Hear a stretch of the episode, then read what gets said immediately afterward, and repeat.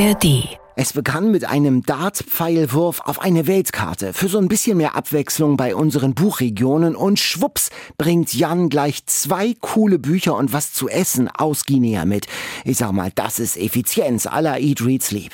Ich habe mich bei meinem aktuellen Lieblingsbuch wirklich in allerletzter Sekunde umentschieden und eins mitgebracht, das mich zu Tränen gerührt hat. Und wir erfahren im Interview, welches deutsche Buch in Korea ein absoluter Hit ist. Da kommt ihr nie drauf. Und jetzt geht's los. Eat, Read, Sleep.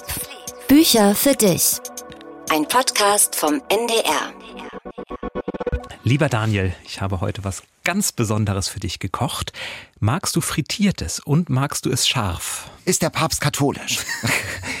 Hat es was Ja mit? Ja, es hat Es ist ein Ja. Also nicht so ganz scharf. Ich habe aber im Inder was Scharfes bestellt und das ist richtig nach hinten losgegangen, weil ich dann danach wirklich Dutzende von so kleinen Chilischoten aus meinem Essen rausgefischt habe. Aber so scharf sieht es nicht aus.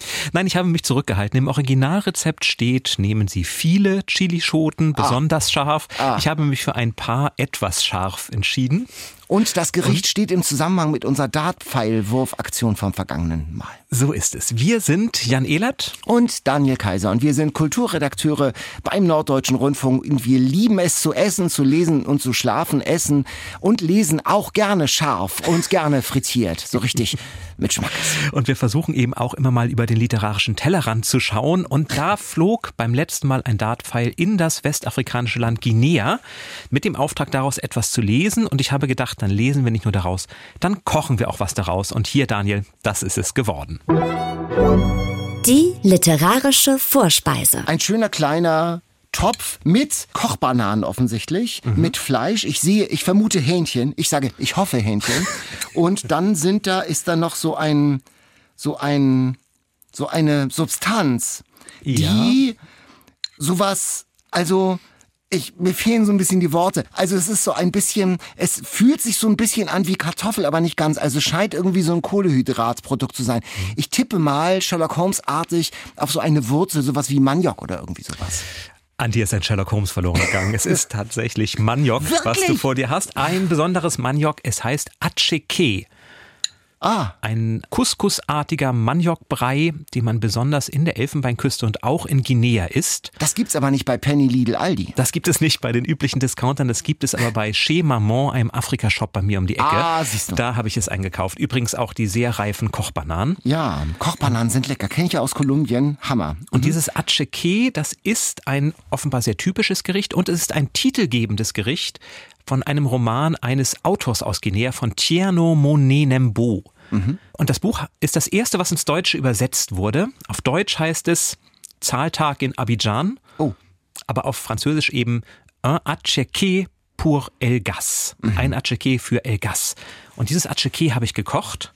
Und während du isst, kann ich erzählen, dass dieser Roman mich wirklich begeistert hat. Er erzählt von 24 Stunden in Abidjan. Das ist ja die Hauptstadt der Elfenbeinküste, nicht von Guinea, aber spielt im Milieu der guineischen Flüchtlinge, die vor der Diktatur Tourés dorthin geflüchtet sind. Und wir folgen Badiou, einem jungen Mann, durch den ganzen Tag. So eine Art Ulysses auf Guineisch, vom Aufstehen bis zum Abend, wo er in der Bar Helene verabredet ist. Und wie er so läuft und die wichtigsten Orte der Stadt abruft, gehen in seinem Kopf die Gedanken wild und die dunklen Geheimnisse tauchen auf. Ein dunkles Geheimnis, was auch mit jenem El Gas verbunden ist, der der erste Anführer der Exil-Guinea gewesen ist. Und das Ganze wird dann ein Krimi, es wird eine Tragödie, also ein wirklich packender, spannender Roman mit einem tollen, hoffentlich tollen Gericht. und jetzt äh, habe ich schon die erste ähm, Ladung Maniok irgendwie auf meiner Gabel aufgespießt, auf meine Gabel aufgespießt und jetzt werde ich Ja, wie probieren. scharf ist es denn jetzt? Probier doch mal. Also es hat eine freundliche Substanz. Also da hätte ruhig noch mehr Pfeffer, noch ein bisschen mehr Wumms äh, äh, rein können. irgendwie. Okay, dann weiß ich beim nächsten Mal ja, Bescheid. beim nächsten Mal, aber es ist schon, es ist lecker. richtige. Aber ach, da bin ich ganz anderes gefunden. Jetzt die Kochbanane. Ja, Die sind übrigens frittiert und das war für mich auch eine Herausforderung. Zwei Kilo Fett in einer Pfanne aufgelöst und dann die Bananen rein. Das Fett ist in der Pfanne geblieben, Daniel, Danke. keine Angst. Das ist lecker. Das ist ein typisches Gericht aus Guinea. Und der Elfenbeinküste. Äh, insgesamt wirklich sehr gut gewürzt und jetzt spürt man auch beim Fleisch vor allen Dingen so die Schärfe. Also alles richtig gemacht, Jan. Super. Und das Buch, das hast du auf Deutsch gelesen. Ich habe es auf Deutsch gelesen und auf Französisch angefangen, zumindest, wegen des Titels. Und genau, es ist von Gudrun Honke übersetzt, eines der wenigen Bücher von Monet Nembo, die übersetzt sind. Es kommt aber ein neues, für das er zahlreiche Preise gekriegt hat, im November im Akono Verlag. Und ist es jetzt, wenn du sagst, es hat dich begeistert, da würdest du schon sagen, Mensch, das ist schade, dass das nicht einen weiteren Leserkreis gefunden hat? Ja, bei dem mhm. auf jeden Fall. Ich habe ja viele Tipps von euch bekommen, was ich lesen könnte, wen ich mir anschauen sollte. Und ich habe in vieles reingeschaut und das ist wirklich das, was mich am meisten begeistert hat. Mhm. Und mit einem leckeren Essen dazu. Bingo, ein richtiges Eat, Read, Sleep Buch. Wunderbar. Ich komme später noch zu anderen Büchern aus Guinea, aber vorher, mhm. wir bleiben natürlich nicht nur in dem Land, denn auch andere Bücher verkaufen sich zumindest in Deutschland unglaublich gut. Die Bestseller Challenge. Genau, unser Bestseller führt uns auch auf die Südhalbkugel. Und ich muss sagen, das war richtig witzig, richtig schön, wunderbar erholsam. Unser Bestseller, den wir in der vergangenen Folge ausgelost haben.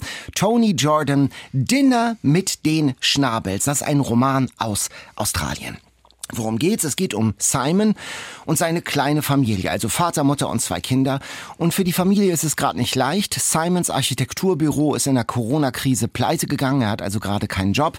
Und aus dem kleinen eigenen Haus, da mussten sie ausziehen und wohnen jetzt zur Miete. Seine Frau Tansy, die muss einen Job machen, von dem er glaubt, dass sie ihn hasst. Und dann ist da noch seine Schwiegermutter Gloria, sehr dominant, sehr forsch. Die will, dass er den Garten eines Freundes neu gestaltet, weil sie dort eine Familienfeier inszenieren will. Eine Trauerfeier für ihren Ex-Mann, der sie damals mit den drei Kindern verlassen hat. Aber das soll eine riesengroße Angelegenheitszeremonie nochmal werden. Er hat sie damals verlassen für eine andere Frau und er hat noch mal eine Tochter bekommen und die, Monika, reist jetzt auch überraschend an. Wie ein Hurricane bricht sie an in diese Familienwelt. Einmal zum Beispiel kommt Simon nach Hause, äh, schließt die Tür auf und hört, wie Tante Monika zu seinen Kindern sagt, ja und deswegen sollt ihr zwei Matratzen hinlegen, wenn ihr vom Dach springt. Also es ist einiges los beim Dinner mit den Schnabels und es ist so, der Tag der Trauerfeier rückt näher näher. Der Garten längst nicht fertig. Die Schwiegermutter im Nacken. Plötzlich ein Jobangebot vom anderen Ende in Australien. Also Turbulenz.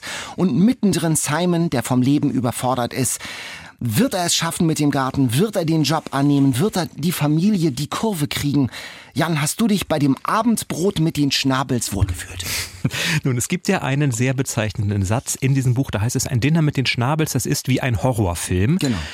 Ich hatte Auf und Abs, sage ich mal. Also es mir gefiel sehr diese Wendung, die wir jetzt nicht verraten wollen, die das Buch plötzlich kriegt. Also, dass man eines dieser wirklich seltenen Bücher, wo man plötzlich vieles mit anderen Augen sieht und denkt, am liebsten möchte ich jetzt nochmal von vorne anfangen und verfolgen, ob das wirklich so war, ob ich noch andere Anzeichen entdecke. Und das bei einem doch sehr sensiblen Thema. Also das hat mir wirklich richtig, richtig gut gefallen.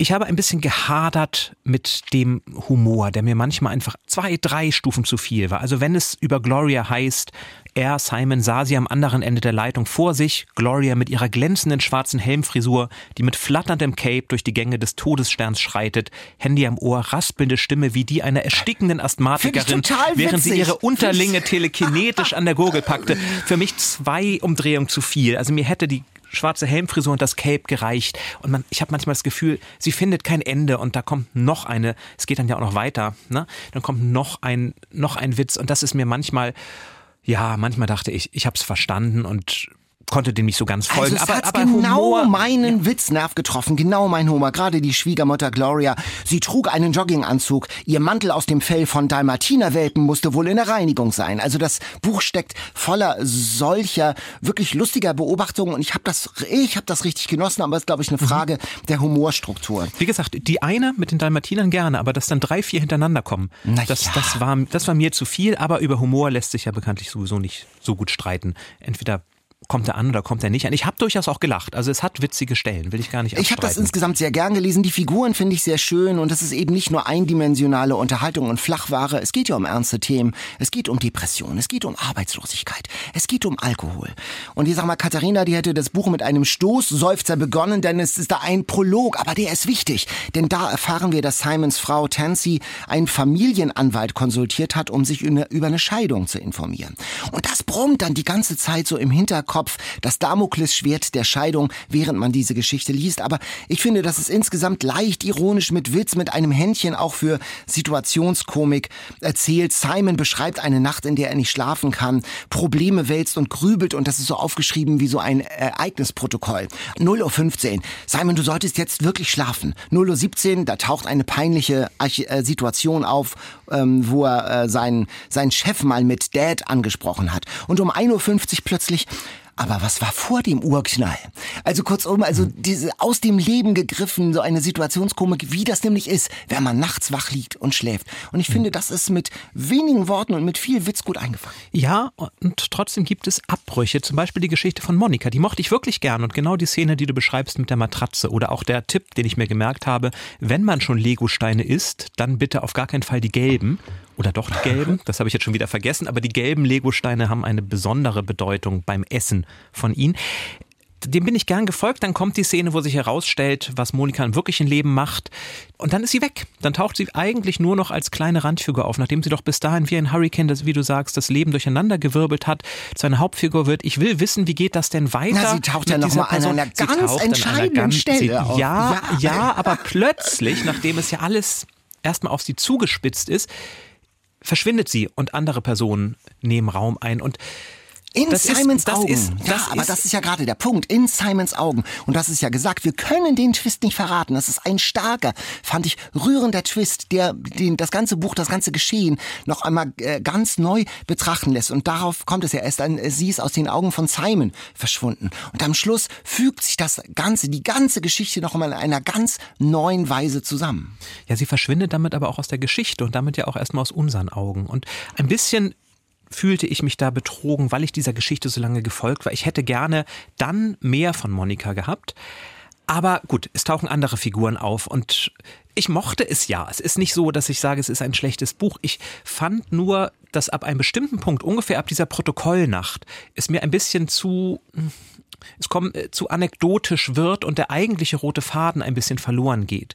Also auch das, das Drama mit der Tochter, das plötzlich auftaucht. Das ist für sich okay, aber es kommt so etwas aus heiterem Himmel und ich hätte mir manchmal ein bisschen mehr Kongruenz in dem Ganzen gewünscht. Aber es liest sich unterhaltsam, gar keine Frage. Man liest es mal eben so schnell weg. Es ist was für einen schönen Sommerurlaub, denke Aber ich, ich finde nicht, dass das eine unabsichtliche Schwäche der Autorin ist, sondern ich glaube, dass das bewusst so komponiert ist.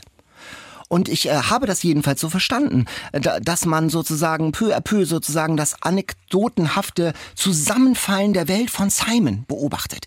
An jeder Ecke gibt es eine neue Front und überall sind neue Risse. Und am Schluss wir können es nicht verraten, äh, gibt es eine Auflösung, die sozusagen vieles erklärt. Und ich glaube, würde das also wirklich bestreiten, dass das eine Schwäche ist, sondern ich habe das wirklich so, da guckt Simon hin, noch eine neue Front, noch eine neue Krise. Die Tochter hat Probleme in der Schule, die das Vorzeigekind eigentlich war. Und äh, so, sozusagen diese, die Summe all dessen, was sich aufstaut zu einer schlaflosen Nacht. Also kurzum, Jan, wem würdest du das Buch denn schenken? Dir. So begeistert du bist, ganz eindeutig dir.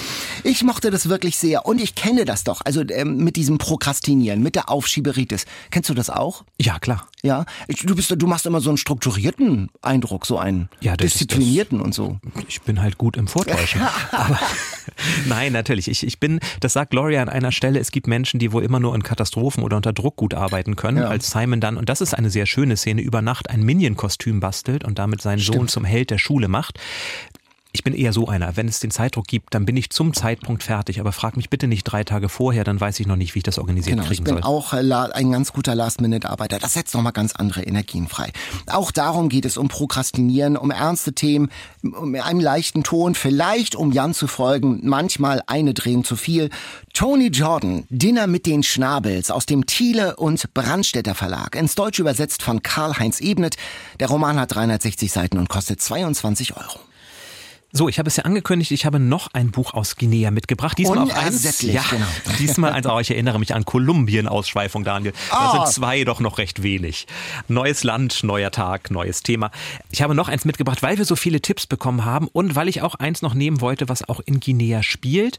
Und auch, weil Philipp uns geschrieben hat und gesagt hat, er findet die Idee ja wirklich schön, in diese Länder zu schauen, hat aber Probleme damit, dass wir sagen, wir lesen jetzt Lektüre aus exotischen Ländern. Das findet er doch ein bisschen rassistisch, weil man damit Länder abstempelt, die natürlich eine tolle Literatur haben. Und Philipp, so war es wirklich nicht gemeint. Es geht darum, dass wir eben genau das zeigen wollen, dass es auch in Ländern, die wir vielleicht nicht so auf dem Schirm haben, ganz, ganz tolle Autorinnen und Autoren gibt und diese auch vorstellen wollen. Und deswegen habe ich jetzt noch einen mitgebracht, der mir von vielen von euch empfohlen wurde. Kamara Laie heißt er. Autor des 20. Jahrhunderts und den hat deswegen wurde ich auch auf ihn aufmerksam, eine Literaturnobelpreisträgerin empfohlen, Toni Morrison. Nämlich die hat gesagt, das ist ein Schriftsteller, in dessen Werken man am Scheitern des rassistischen Blickes teilhaben könne. Also jemand aus Afrika, der auch mal über uns Europäer so schreibt, dass wir merken, mit was für einem Blick wir eigentlich auf Afrika schauen. Mhm. Hat auch übrigens Preise bekommen, die auch später an Max Frisch und Heinrich Böll gingen. Also eigentlich gar nicht so ein Unbekannter. Für mich aber schon.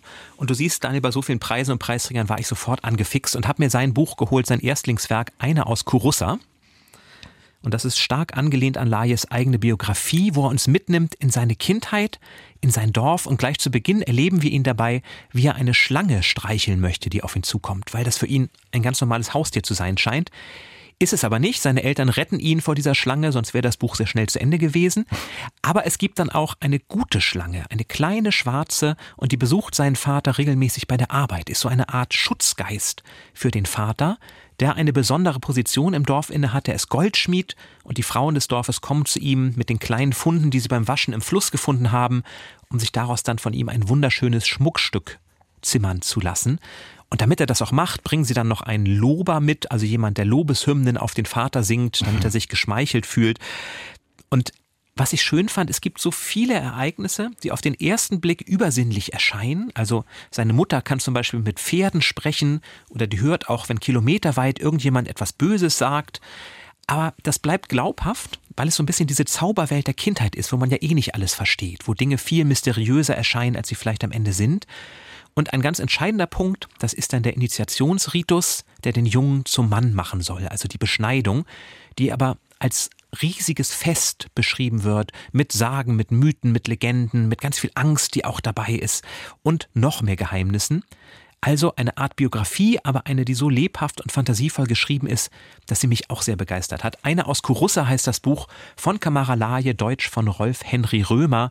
Und das ist damals im Schweizer Speer Verlag erschienen. Wie leicht oder wie schwer zu lesen, sag ich mal salopp, ist das denn? Also wie literarisch ist es denn?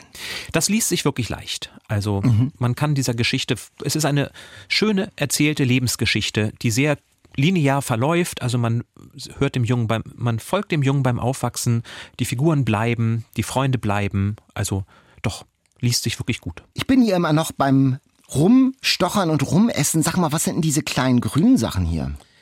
Grün? Na, dieses da, guck mal. Ah, ja. das ist Süßkartoffel. Ach, Süßkartoffel ist auch noch. Mh, aha. Aber es schmeckt eher so wie so ein Grüngemüse, so wie Kohlrabi oder sowas. Okay. Aber es ist, so, also, es ist Süßkartoffel. Es ist eine aha. Süßkartoffel. Aha. Doch. Interessant. Stand zumindest auf dem Aufkleber, den ich abgemacht habe von, so. von dem Gemüse. nee, lecker, wirklich, ja. Jetzt kommt auch die Würze so insgesamt, wenn das alles so ineinander so ein bisschen ruht, dass die ganzen, äh, die einzelnen Zutaten. Wunderbar. Mm. Genau, kurz vorm Sprechen nochmal einen vollen Löffel Immer eine mit. gute Idee. Ich hatte schon einen ganz dicken Roman eingepackt. Ein Buch, das ich wirklich mochte. Einen Tick vielleicht literarischer geschrieben als das, was ich sonst so verschlinge. Eigentlich ein Jan Ehlert Buch.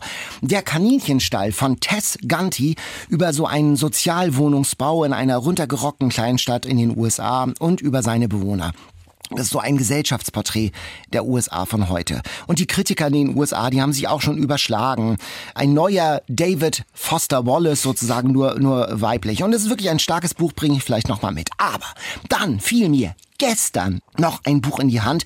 In das bin ich abgetaucht, sofort, habe alle meine Pläne umgeschmissen. Wir fragen uns ja oft, ich weiß nicht, wie es dir geht, also wir lesen ja viel, wir lesen mhm. viel an.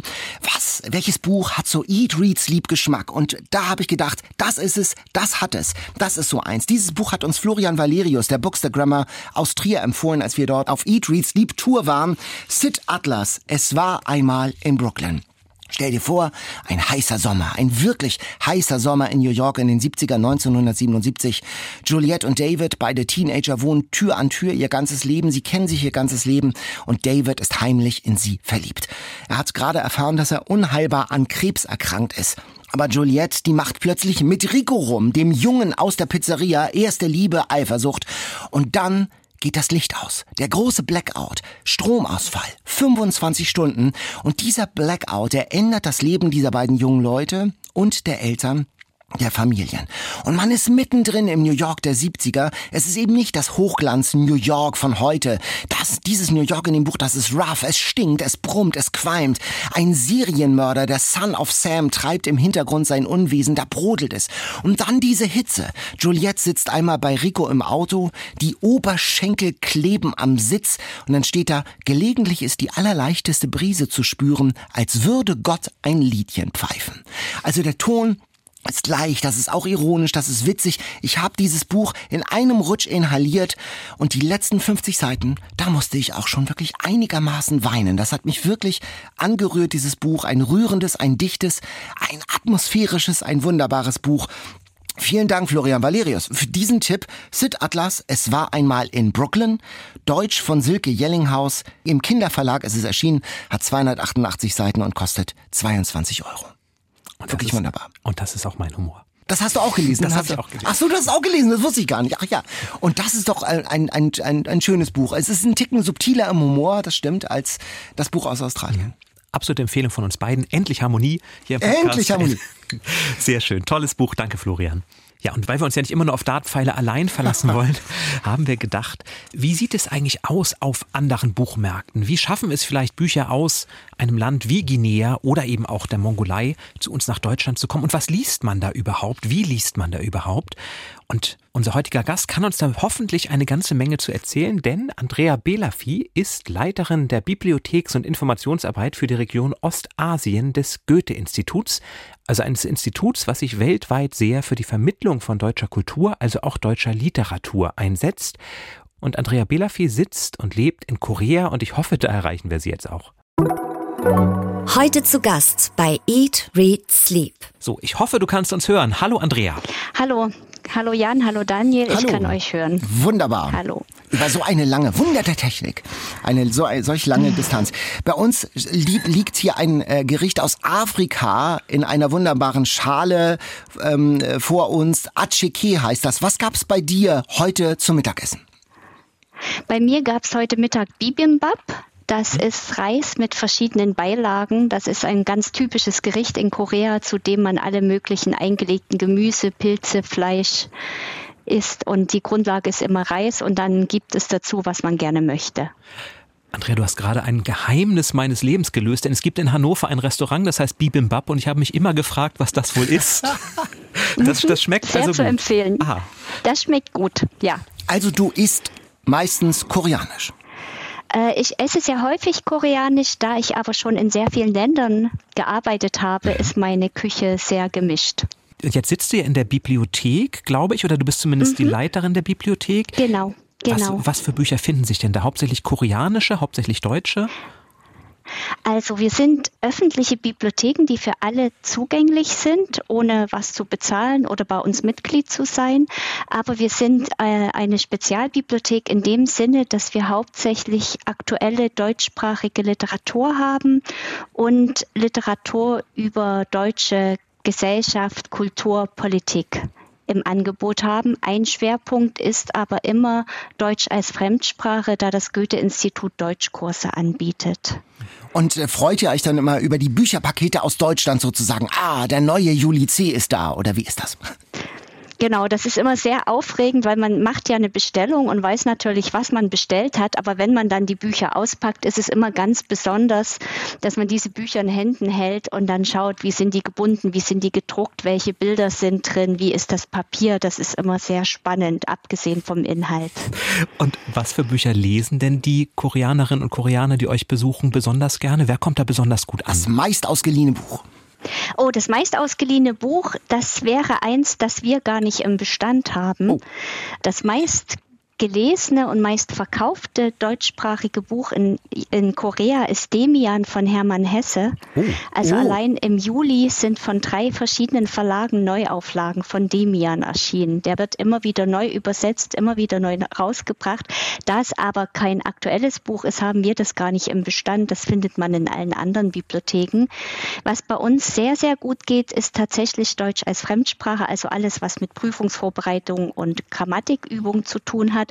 Aber auch die aktuellen deutschsprachigen Bestseller, also vor allem Dinge, die für Preise nominiert sind oder mhm. eine Besonderheit in Korea, Bücher, die sich mit der Teilung Deutschlands und mit der Wiedervereinigung befassen, weil ah, das Thema klar. bei den Koreanern sehr beliebt ist, weil sie das sehr beschäftigt, ob irgendwann da mal bei ihnen in dem Land was gehen könnte. Woran liegt denn das mit Hermann Hesse? Ist das Schullektüre oder wie, wie kommt das? Das ist keine Schullektüre, aber wir machen immer intern unsere Scherze, dass am besten oftmals das geht, was alt und tot ist. Also es gibt eine sehr große Affinität zu deutschen Klassikern, da tatsächlich viele Koreaner in der Schule Deutsch gelernt haben und früher diese Bücher gelesen haben. Also auch Thomas Mann, Kafka und solche Sachen sind sehr, sehr beliebt und werden immer wieder neu publiziert in immer neuen Ausgaben, da viele Leute so eine klassische Bildung genossen haben und das da einfach zum Kanon gehört. Inzwischen ändert sich das ein bisschen. Es lernen nicht mehr ganz so viele Leute Deutsch und nicht mehr ganz so viele Leute sind dann bereit, all diese schwierigen Bücher im Original zu lesen. Deswegen sind eben die Übersetzungen so wichtig. Jetzt ist ja koreanisch oder Bücher aus Korea, hat man das Gefühl, gerade ein ganz großer Trend in Deutschland. Da sind in den vergangenen Jahren, Monaten, hatte ich das Gefühl, immer mehr erschienen. Beobachtest du das auch? Ja, ja, das ist wirklich ein großer Hype und ich glaube, das liegt daran, dass Korea außer seiner Wirtschaftskraft vor ungefähr 10, 20 Jahren beschlossen hat, dass sie ein eigenes Ministerium gründen für die Vermittlung koreanischer Kultur im Ausland. Mhm. Also es gibt ein Ministerium, das ganz gezielt diese ganzen Sachen wie K-Pop oder koreanische Literatur oder Filme tatsächlich stark äh, promotet im Ausland. Das ist auch ein Grund, warum wir gar nicht auf dem Feld aktiv sind, koreanische Literatur nach Deutschland zu vermitteln. Da gibt es hier ein ganzes Ministerium, das sich darum kümmert und das sehr erfolgreich. Also wirklich so wie ein Finanzministerium und Verteidigungsministerium ja. gibt es dieses Ministerium. Ja. Genau. Das Generalkonsulat Südkoreas hier in Hamburg zum Beispiel, es macht wahnsinnig viel, viel Werbung für Literatur aus Korea mit der Konsulin Sujin mhm. Han. Und wir haben auch bei uns im Podcast schon Kim Ji-Jung, ich hoffe, wahrscheinlich habe ich sie falsch ausgesprochen, mhm. geboren 1982, ähm, äh, vorgestellt. Genau. Also das ist ja einer der Bestseller genau. der vergangenen Jahre. Genau. Und ich glaube, das äh, erklärt auch einiges äh, des Interesses, also in Deutschland an koreanischer Literatur, aber auch in Korea an deutscher Literatur. Die Gesellschaft ist stark im Umbruch Umbruch. Also die Gesellschaften außer in der Mongolei schrumpfen und überaltern und es gibt sehr viel Umbrüche in den Verhältnissen der Generation zueinander. Die jungen Leute wollen nicht mehr unbedingt das machen, was ihre Familien von ihnen erwarten und das gibt es diese Aufbruchsthemen und deswegen gibt es auch immer sehr großes Interesse an ähnlichen Geschichten aus Deutschland, diese Generationenkonflikte, wie man seine Identität findet, seine Rolle in der Gesellschaft. Das ist hier ein ganz großes Thema. Also das würde ja auf dem Jahren sogar zutreffen, ein bisschen, glaube ich, obwohl er das alt und tot ist. Das dem Jahren sogar zu. Genau, obwohl er alt und tot ist, trifft das zu. Die Vermittlung der Bücher nach Deutschland, hast du gesagt, läuft ja hauptsächlich über Agenturen. Wie seid ihr denn mit dem mhm. Literaturmarkt, mit der Literaturszene in Korea, in Südkorea vernetzt? Wir haben sehr enge Kontakte zu dem, also zu den Institutionen, die es gibt. Also es gibt zum Beispiel eine sehr große Agentur für Übersetzungen aus dem Koreanischen in andere Sprachen. Mit denen haben wir enge Kontakte, weil die zum Beispiel immer ein Literaturfestival veranstalten, zu dem wir dann in Absprache auch Autoren empfehlen oder einladen. Wir haben Kontakte zur Übersetzerszene, zur Verlagsszene, zu Buchhandlungen und natürlich sehr stark zum Bibliothekswesen. Also wir vernetzen uns mit den Akteuren hier vor Ort, weil wir natürlich, wenn wir eigene Angebote machen oder Bücher für Übersetzung vorschlagen, natürlich schauen, dass das für hier auch eine Rolle spielt und nicht, dass wir jetzt sagen, wir haben da was in petto, das ist super toll und ihr findet das bestimmt klasse und nehmt das jetzt mal, sondern dass wir wirklich in Absprache und in enger Kooperation unsere Angebote entwickeln, damit wir eben wirklich einen Bedarf treffen und nicht nur irgendwie Sachen den Leuten aufzwingen, die sie gar nicht wollen oder brauchen. Passiert das manchmal, dass ihr Bücher übersetzt, die dann doch keiner haben will am Ende?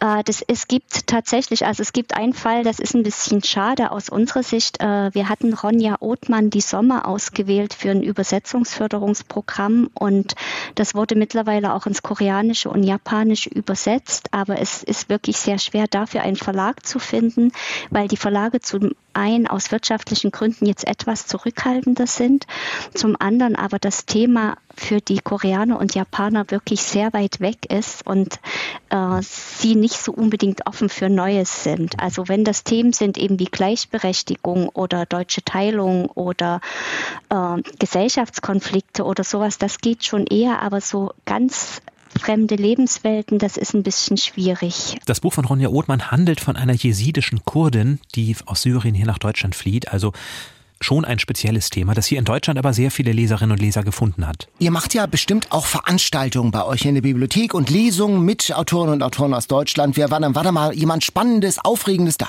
Also es sind eigentlich fast alle oder eigentlich alle spannend und aufregend. Im Moment ist ja ein bisschen schwierig. Also während äh, der Corona-Zeit ging das natürlich nur online und im Moment gibt es ein bisschen Schwierigkeiten, äh, das, die Leute alle einzuladen und zu finanzieren. Mhm. Wir hatten aber gerade vor einigen Wochen die Kinderbuchautorin Franziska Biermann zu Gast. Mhm. Und das ist ein ganz interessanter Fall.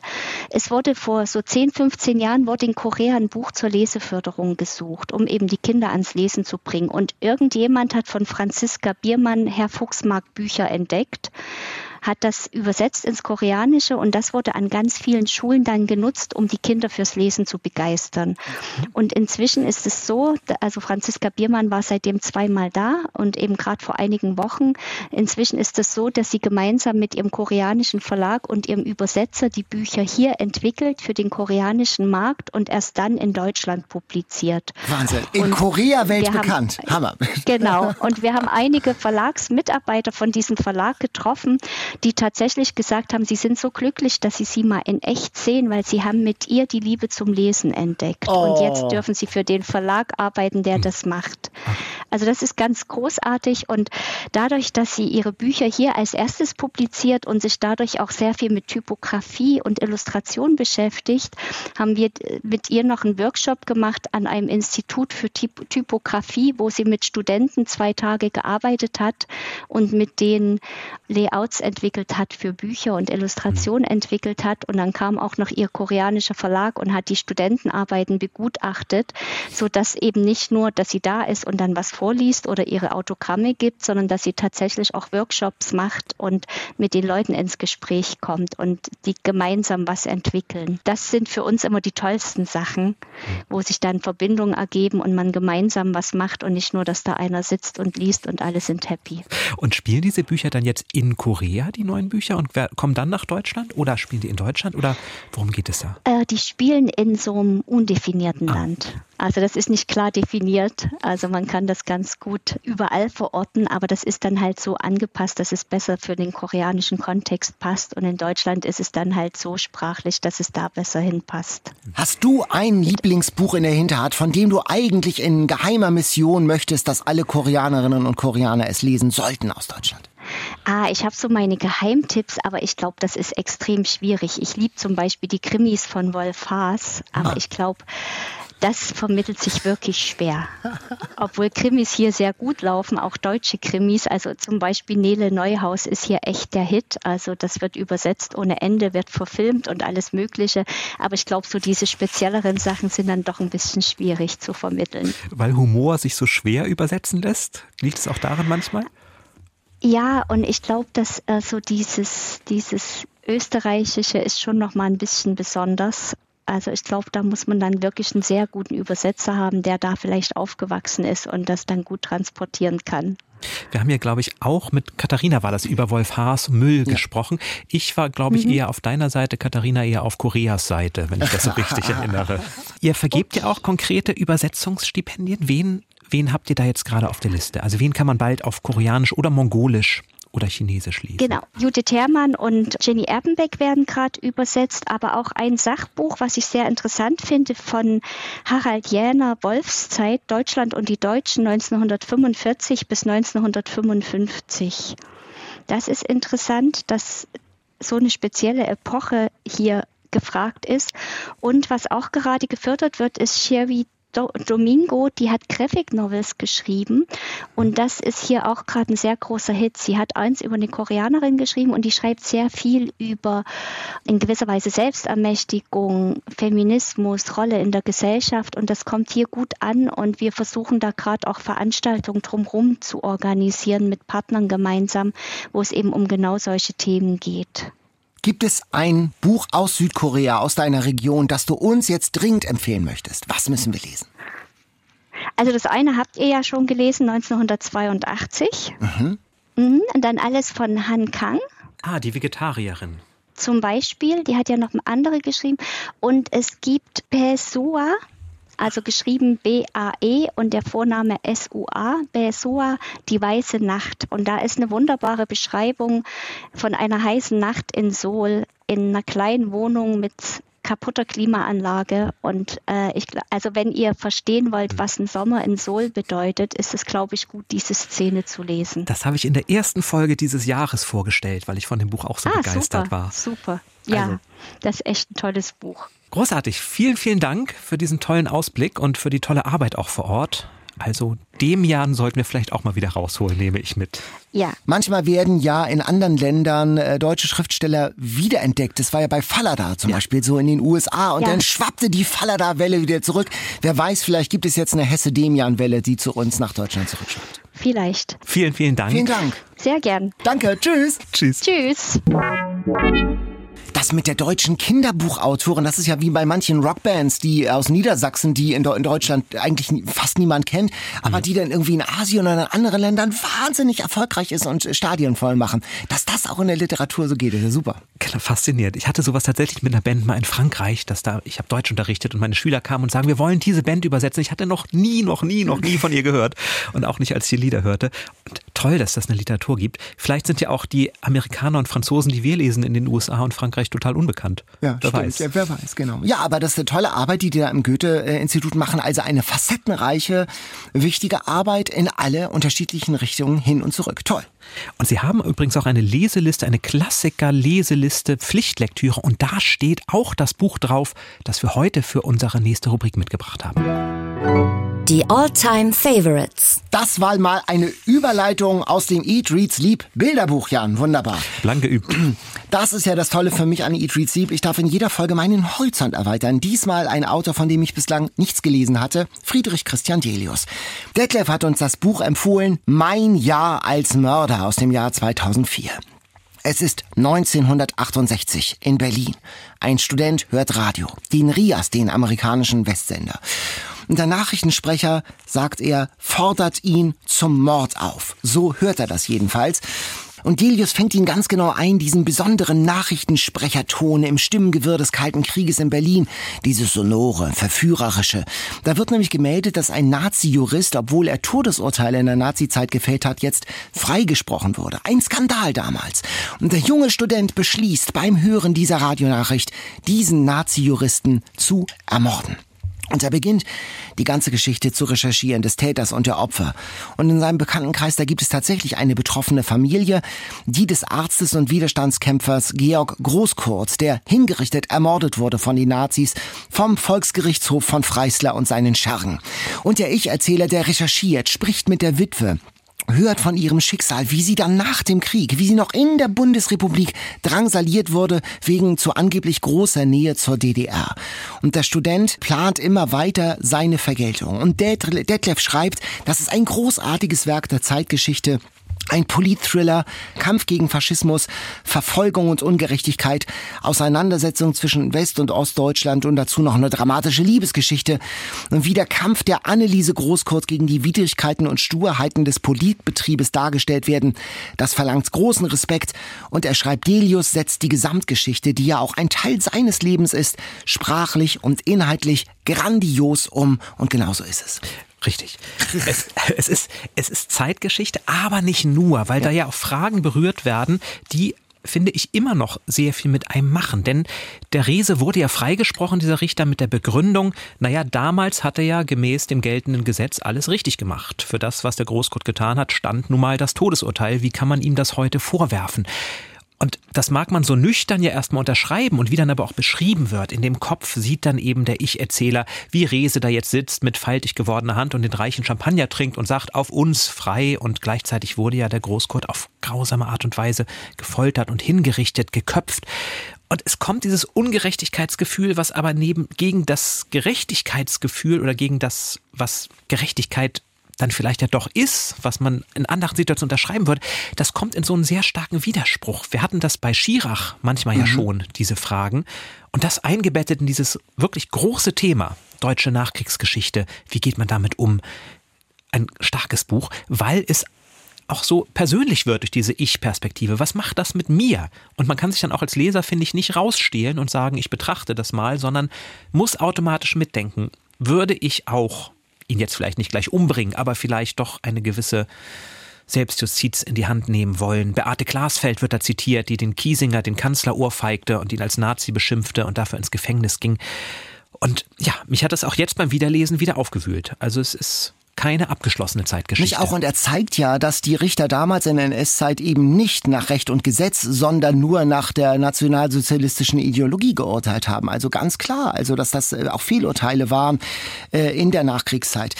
Nur an einer Stelle die Nähe der Witwe Anneliese Großkurt zur DDR-Diktatur, da spürt man, da ist er manchmal sehr apologetisch, wenn sie so DDR-Sprech übernimmt. Das ist schon so ein bisschen auffällig. Da dachte ich, na, vielleicht war sie denn auch innerlich näher, als er es hier zugeben möchte.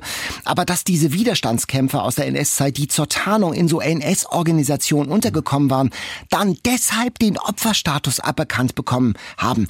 Deshalb ausgerechnet von Leuten, die nicht im Widerstand waren.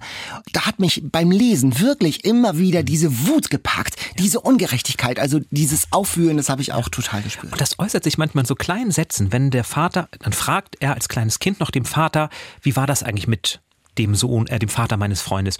Und der Vater sagt, ja, der wurde hingerichtet, aber er war ja Kommunist fast ja. so apologetisch, als wäre das eine Rechtfertigung dafür. Ja. Und da merkt man, dass eben nicht nur bei den Reses, sondern bei ganz vielen so ein gewisses Denken eben doch auch immer noch vorhanden war, was viele, viele Jahre und Jahrzehnte wahrscheinlich braucht, um sich zu ändern. Und wir tauchen auch ein in die Studentenszene der 68er, mit denen ich immer so ein bisschen gefremdelt habe. Ich, also, die marschieren da ho, ho, ho, Chi Minh skandieren durch die Stadt mit der Mao-Bibel in der Hand. Das muss man sich heute mal vorstellen. Ausgerechnet in einer Stadt, die von einem Regime geteilt wurde, von einem kommunistischen Regime. Und das wird irgendwie so weggelächelt entwickelt. Das habe ich immer nicht so verstanden und ich finde, er nimmt uns in diesen Facettenreichtum der 68er Bewegung und der Studentenbewegung, die eben ganz viele unterschiedliche Radikale und auch Zentren hat, mit rein. Und ich habe da ganz viel auch verstanden von dieser Zeit dadurch. Also FC Delius, ein ganz großartiger Autor und Detlef, wir haben lange nicht über ein Alltime Favorite so lange und intensiv gesprochen wie über diesen hier. Danke dir, dass du ihn uns in Erinnerung gebracht hast. Mein Jahr als Mörder bei Rowold erschienen für 340 Seiten für 12 Euro. So, und während du noch kaust und ja, auf schluckst, erkennbar. wie schmecken dir eigentlich die frittierten Bananen? Die, die hatte ich gerade, die hörte man gerade noch beim Sprechen. Äh, die sind sehr lecker. Also sie können frittiert, da denkt man ja, mhm. auch so ein bisschen knusprig. Das sind sie nicht, aber das ist ja überhaupt nicht schlimm. Ist dir aufgefallen, dass sie so kleine Gesichter haben, wenn man da genau hinguckt? Das haben Bananen, aber glaube ich, oder hast du die reinmodelliert? Nein, nein, nein, die sind aus der Kochbanane. Also, ja, äh, jetzt, je tiefer ich hier komme bei dem Acheke, äh, desto, desto schärfer wird es auch. Also das Geheimnis liegt offenbar in der Soße, wie bei den Grüntomaten. Tomaten. ja, das ist auch ganz gut, denn das Acheke selbst, wenn man das pur isst, ich fand, das schmeckte so ein bisschen wie Fisch. Also ich war ganz froh, dass man da einiges drauf kippen konnte. Es schmeckt nach Fisch? Ja, das klassische Acheke wird auch, wird auch mit Fisch, nein, dieses, so. dieses Maniok, der Maniokbrei, mhm. der ah. schmeckt, fand ich ein bisschen fischig. Aber es auch Aber da, woher weißt du denn, wie Fisch schmeckt, wenn du gar keinen Fisch isst? Ich habe ihn ja probiert, so. oft genug, sonst ah. wüsste ich ja nicht, ah. wie, wie ah, wenig ich ihn mag. Ich probiere es auch wirklich alle Jahre wieder und alle Jahre wieder merke ich, ah, mh, hm, mein Geschmack ist es leider Also das ist unsere Challenge. Katharina, hör zu, wir werden ein Fischgericht finden, das Jan begeistern wird und wir werden ihn bekehren sozusagen. Ich, ich freue mich drauf. Es soll auch Fisch geben, der wie Fleisch schmeckt, glaube ich. Ne? Gibt es ja auch. Und es gibt auch Fleisch, das wie Fisch schmeckt. Ja, das hilft uns ja jetzt in dieser, in dieser Situation jetzt hier nicht. Gut, ich, ich probiere alles. Selbst Lachsbrötchen ah. versprochen. Gut, ich lasse dich essen und hole die Box Nee, und wir müssen erstmal Quiz machen. Ach, ach ja, stimmt, wir sind ja noch gar nicht so weit. Ich kann mir, oh. ich kann mir vorstellen, Na. dass du das Quiz nach, deinem, nach dem letzten Mal gerne irgendwie überspringen wolltest, aber. Ja, ja, ja, aber nein, lass uns gerne. lass uns gerne ins Quiz einsteigen. Und da du dich schon so freust, darfst du gerne auch anfangen. Das Quiz. Meine erste Kategorie ist Litty Click. Er ist ein Mann. Er spielt Querflöte. Er gehörte auch mal zur Band von Michi Reinke, also Taxi nach Paris und Valerie und so. Er kandidierte sogar mal bei der Bundestagswahl für die Partei. Als Satiriker ist er auch mal im Fernsehen zu sehen. Ich suche seinen Künstlernamen, aber eigentlich heißt er Matthias Halfpappe. Ah, dann weiß ich es. Ich komme nur gerade nicht drauf. Ähm, ist das Rocco Schamoni oder ist das der andere? Nein, seine Romane kommen bei Eat, Read, Sleep bislang nie so richtig gut weg. Heinz Strunk. Es ist Heinz Strunk. Der letzte, vor dem letzten Tipp, sein bekanntestes Buch ist Fleisch ist mein Gemüse. Ja. Heinz Strunk, tatsächlich. Der Hamburger Satiriker, Autor. Mit Studio Braun hat er auch Erfolge gefeiert. Wie gesagt, bei Eat, Read, Sleep konnte er mit keinem seiner Romane so richtig reüssieren. Bislang hatte ich den Eindruck. Wobei der goldene Handschuh doch ein. Oh, doch, ich glaube, das mochte ich. Ich mochte den reportagigen Teil, die Milieuschilderung aus dem goldenen Handschuh, aus der Absturzkneipe. Und ich habe schon, man hat gespürt, dass das andere ausgedacht ist. Das hatte wirklich einen Niveauabfall. Also diese Räderfamilie, die mit dem, mit dem Jungen. Das, ich fand das interessant, äh, auch das Thema so aufzugreifen, diese Geschichte zu erzählen. Aber ich fand schon auch, dass der Roman auch Schwächen hatte. Er hat ja jetzt ein neues Buch, das glaube ich auch schon sich auf die Bestsellerliste ge äh, geschmuggelt hat. Vielleicht kriegt er bald eine es ja, neue genau. Chance. Nächste Mal sind Katharina und ich dran, ne? Also mal sehen. Ja, Genau. So, Daniel, wir kehren noch einmal zurück nach Guinea. Oh, gern. Gern. Welcher norddeutsche Schriftsteller hat eine Novelle geschrieben, um genau zu gehen, die nach einer Insel im Golf von Guinea benannt ist? Ist das Wilhelm Raabe, ist das Theodor Storm oder ist das Siegfried Lenz? Also die Novelle heißt wirklich so, wie diese Insel im Wie Golf von denn? Guinea. Die, die Novelle heißt St. Thomas. Ach, St. Thomas. Wilhelm Raabe, Theodor Storm, Siegfried Lenz, St. Thomas übrigens, Sao Tome und Principe, Ja. ein eigener Staat, aber eben zumindest im Golf von Guinea, zumindest in der Nähe. Also ganz in der Nähe des Dartpfeils. Das gildet alles, sagen wir mal so. Oh Mann. Also, ja, wenn, wenn du Sao Tome getroffen hättest, dann kannst du dich sofort aber Das auch bei den Dart-Weltmeisterschaften anmelden. also das waren Siegfried Lenz. Theodor Storm und Wilhelm Raabe. Es ist eine dramatische Liebesgeschichte. Donja Camilla Drago hat sich nach St. Thomas geflüchtet, nachdem sie zuvor jahrelang in den Niederlanden als Geisel gefangen gehalten wurde.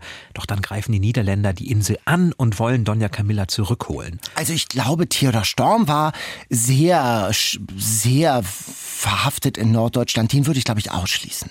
Dann bleiben Siegfried Lenz und Wilhelm Raabe. Und bei Siegfried Lenz und Wilhelm Rabe. Wilhelm Rabe, was für ein Jahrgang war das denn nochmal? 1850, so, also 19. Jahrhundert auf jeden Fall. Und es handelt von einer Geiselnahme in den Niederlanden und dann verschleppt nach so also die Geschichte spielt 1595. Wilhelm Rabe ist so, so ein Name, der taucht jetzt hier auf wie Kai aus der Kiste. Das spricht ja eigentlich dafür. Oder es ist eine Falle. Ähm, also ich sag einfach mal, ähm, es ist, ich nehme den Rabe. Es ist Rabe. Ah! Ich hatte überlegt, anderen zu nehmen, aber dann hättest du wahrscheinlich gesagt, die kenne ich ja alle drei nicht. Ja, Und genau. Nein, Wilhelm Rabe, großer Braunschweiger Autor, hat übrigens auch den ersten Umweltroman der deutschen Literatur geschrieben, Pfisters Mühle, und diese Novelle St. Thomas, die auch in der Nähe von Guinea spielt. Wunderbar. Ich habe ein Buch in einem Satz. Superprediger trinkt verbotene Cocktails und durchlebt Doppelgängerdrama. Superprediger trinkt verbotene Cocktails Cocktails, und ein- durchlebt Doppelgängerdrama. Da klingelt irgendetwas. Es könnte natürlich äh, der ja, der Faust hat nicht so richtig einen Doppelgänger. Du hast doch bestimmt ein Multiple Choice mitgebracht. Natürlich. Natürlich. Irrungen, Wirrungen, Fontane. Nein. Paradise Lost, John Milton. Die Elixiere des Teufels, E.T.A. Hoffmann. Die Elixiere des Teufels sind. Ist das deine E.T.A. Antwort? Hoffmann. Lockst du ein? Das Du ist, das ist meine Antwort, ja. Und das stimmt natürlich. Der Schauerroman von E.T.A. Hoffmann, das war eine der meiner Lieblingsschulllektüren. Was der Medardus, dieser Mönch, da erlebt. Und äh, das ist wirklich ein Schauerroman aus dem Bilderbuch Die Elixiere des Teufels von E.T.A. Hoffmann. Immer wieder gern genommen für eine Quizfrage der E.T.A. Hoffmann. Wir hatten ihn neulich ja mit den Lebensansichten des Katers Moore. Und auch mit seinem Vornamen. ETA, A steht für, na, Amadeus, Ja, ja Amadeus. Zusatzfrage wollte ich gerade sagen. Na super, genau. So, es erscheinen ja jedes Jahr sehr, sehr viele Bücher auf dem deutschen Buchmarkt, auf Deutsch. Nicht alle davon sind im Ursprung auf Deutsch. Wie viel Prozent der Neuerscheinungen auf dem deutschen Buchmarkt waren im vergangenen Jahr Übersetzungen?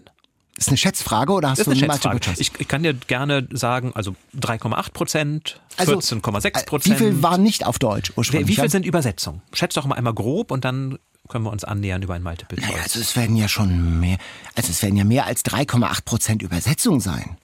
Also, ich, ich würde mal schon sagen, ich sag mal 18.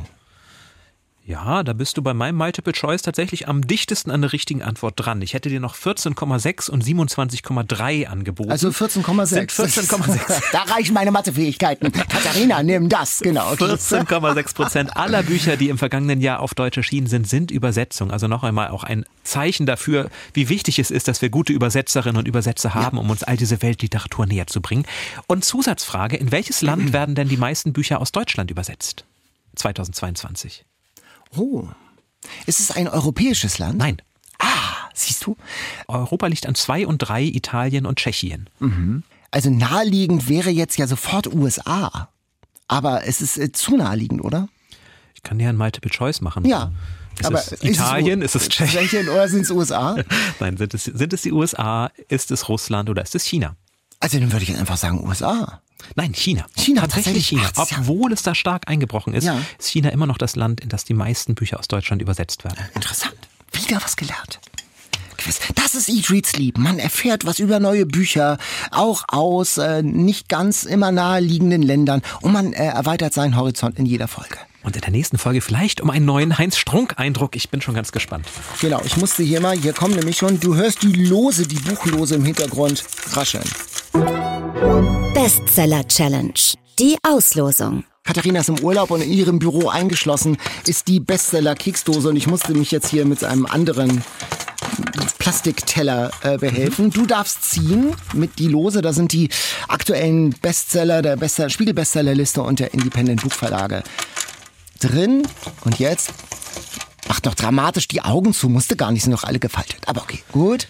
So, es ist Soweit der Fluss uns trägt von Shelley Reed oder Shelley Red, das ist ja schon mal vielversprechend, Read wie lesen, bei Bertelsmann erschienen.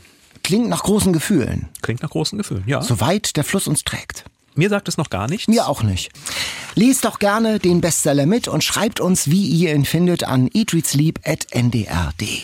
Und auf der Seite ndr.de-eatreadsleep, da findet ihr wie gewohnt das Rezept für das Atscheke, alle Bücher, über die wir heute gesprochen haben und eben auch den Link zum Goethe-Institut. Einen Blick hinter die Kulissen mit allem Drum und Dran gibt's auch in unserem kostenlosen Newsletter, den ihr auch ganz einfach abonnieren könnt, gratis unter ndr.de-eatreadsleep. Und wir haben noch einen Podcast-Tipp für euch. Ihr kennt bestimmt Banksy, den berühmten Street-Art-Künstler und seine Bilder. Ja, das Mädchen zum Beispiel mit dem Ballon oder diesen kleinen Judo-Kämpfer, der Putin aufs Kreuz legt. Banksy, der ist ja so ein echtes Phantom. Es gibt viele Rätsel um seine Person und niemand weiß, wer er wirklich ist. Es gibt so ein paar verwackelte Bilder vielleicht, aber so ganz genau weiß man es eben nicht. Egal, wo er auftaucht und seine Kunstwerke hinterlässt, da löst er einen wahren Hype aus.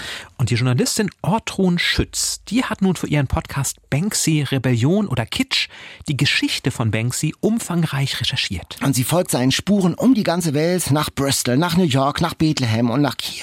Und sie hat sich mit Banksys Freunden, Wegbegleitern, seinen Fans und Gegnern getroffen, um alles über diesen mysteriösen Künstler herauszufinden. Ja, und die ganze Geschichte, die gibt es jetzt im Podcast. Banksy, Rebellion oder Kitsch, exklusiv in der ARD Audiothek. Hört doch mal rein.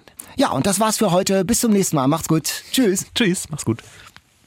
So, und jetzt Ja. eine große Kochbanane. Jetzt noch eine, die letzte große Koche. Ja, meine sind ja schon fast alle. Und ich habe noch hier ein bisschen Maniok auch noch. Das ist wirklich lecker. Und jetzt kommt auch die Schärfe. Jetzt hat das richtig Gewicht. Sie kommt wirklich so. Eat, Read, Sleep. Bücher für dich. Ein Podcast vom NDR.